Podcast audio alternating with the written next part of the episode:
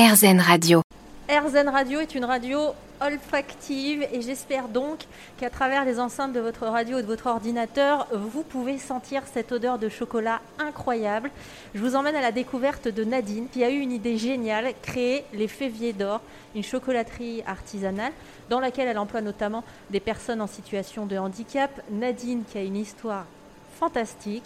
Euh, petite, elle a grandi près de plantations de cacao au Cameroun.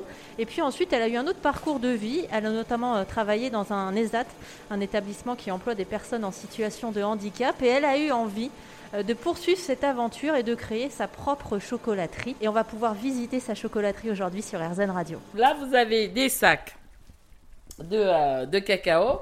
Là, vous avez la la fève de cacao. Oh La fève de, la fève de cacao.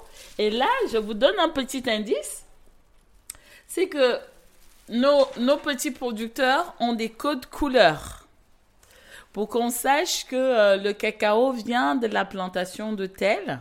On leur donne des indices. Comme ça, pour... bon, on a le tableau Excel, bien sûr, on sait, mais visuellement, même pour nous ici, on doit choisir par exemple la plantation de tel euh, pour faire euh, tel chocolat. Donc là, par exemple, lui, son code, c'est le, c'est le rouge. Donc une fois qu'on a, euh, on a, comment on l'appelle? On a pris nos fèves, on va les torréfier. D'accord. On va les torréfier pendant environ 30 minutes. La torréfaction permet de tuer les germes.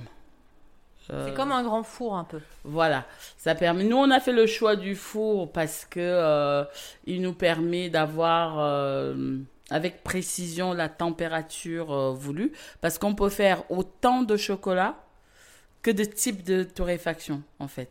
Si vous cramez votre fève, bah, c'est sûr que vous aurez un chocolat qui sera corsé. D'ailleurs, méfiez-vous des chocolats dits souvent corsés parce qu'il suffit que les, fèves, de cacao aient germé pendant la fermentation pour qu'elles deviennent amères. Normalement, quand ça germe, euh, ce n'est plus, ce n'est plus, c'est déjà impropre à la consommation. Donc, une fois qu'on a torréfié, avec cette petite machine, nous allons enlever l'écorce. Euh, jusque-là, on faisait vraiment à la main. C'est-à-dire, euh, c'était euh, hop, hop, hop, hop, hop, comme ça, à la main. Et ça, Avec une petite manivelle. Voilà, petite manivelle.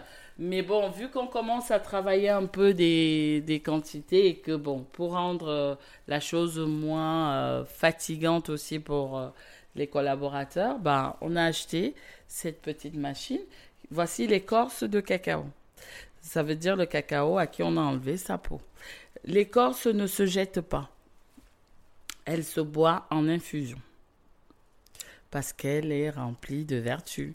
Tout dans le cacao a des vertus. Tout. On ne, on ne jette rien. Donc, ça se boit en infusion et puis surtout, c'est l'un des meilleurs fertilisants naturels qui soit. Ah, donc tout s'utilise, se réutilise. Tout s'utilise. Même la coque que vous voyez là-bas, quand on a enlevé les fèves, la coque, le petit producteur va les mettre sur son cacaoyer, sur le pied des cacaoyers, et ça fait de l'engrais naturel. Merci beaucoup à Nadine de chez Févier d'Or, chocolaterie artisanale et responsable, de nous avoir fait euh, découvrir son univers et son histoire pour RZN Radio.